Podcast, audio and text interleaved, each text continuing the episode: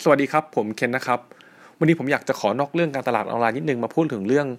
การประเมินลูกค้าครับ หรือ customer validation นะครับ ที่ผมอยากพูดเพราะว่าผมเห็นนักทำการตลาดออนไลน์หลายคนเนี่ย พอทำการตลาดไปแล้ว ลูกค้าโทรมาไม่รู้จะขายของของตัวเองไงครับ หรือปิดการขายไม่ได้ ผมอยากพูดก็เพราะว่าอย่างหนึ่งคือ ผมอยากพูดให้น้องในทีมของผมอะครับ อยากให้น้องในทีมของผมเนี่ยฟังและนำไปปฏิบัติด้วย เมื่อผมทำนามกระดาษออนไลน์เรียบร้อยแล้ว ลูกค้าโทรมาก็ จะได้ปิดการขายได้นะครับ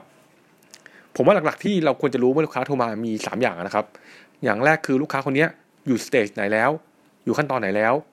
ถ้าของเราใช้เวลา 2 เดือนในการผลิต แต่ลูกค้าคนนี้ต้องการอีกหนึ่งปีข้างหน้า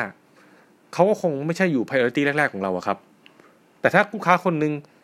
ต้องการเป็นอีก 2 เดือนหรือ 3 เดือน หรือ 1 เดือนครึ่ง มันอยู่ใน range ของเราตรงนี้ก็แสดงว่าลูกค้าคนนี้เป็นลูกค้าที่เราต้องให้ความสำคัญ นะครับ แต่ลูกค้าคนนี้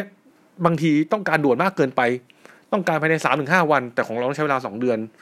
มันก็ไม่ใช่ลูกค้าเราเราคงต้องปล่อยไปครับ เพราะฉะนั้นการรู้ stage ของลูกค้าเนี่ยสำคัญมาก ถัดมา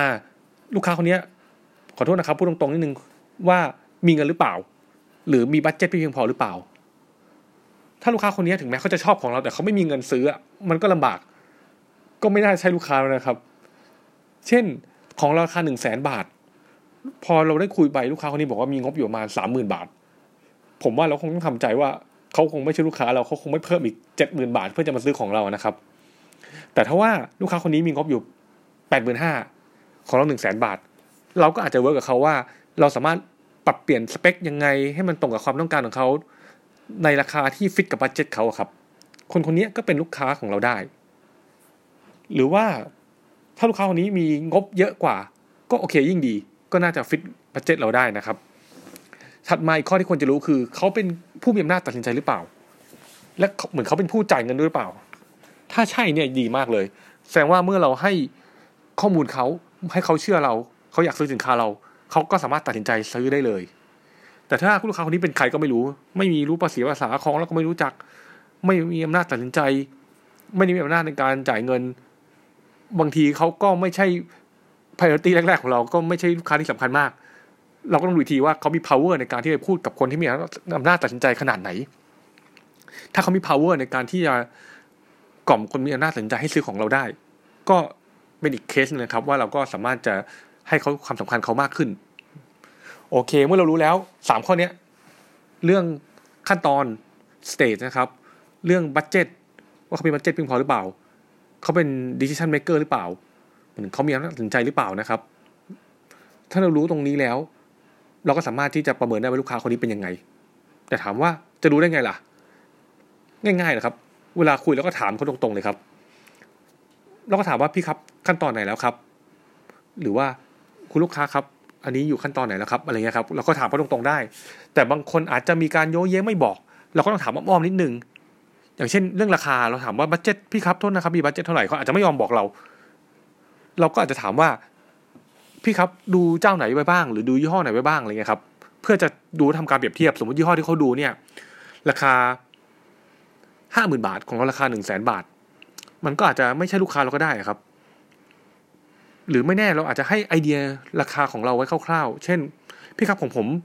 ราคาประมาณนี้ครับ อย่างนี้นะครับแล้วก็ดูท่าทีของเขาว่าเขารู้สึกยังไง ถ้าบอกโอ้ยแพงเกินไปอะไรครับ ก็จะแทงว่าไม่น่าใช่ลูกค้าเราละ เขาบอกอ๋อเออโอเคโอเคหรืออะไรฟังแล้วดูโอเค ก็น่าจะเข้าขายลูกค้าเรานะครับ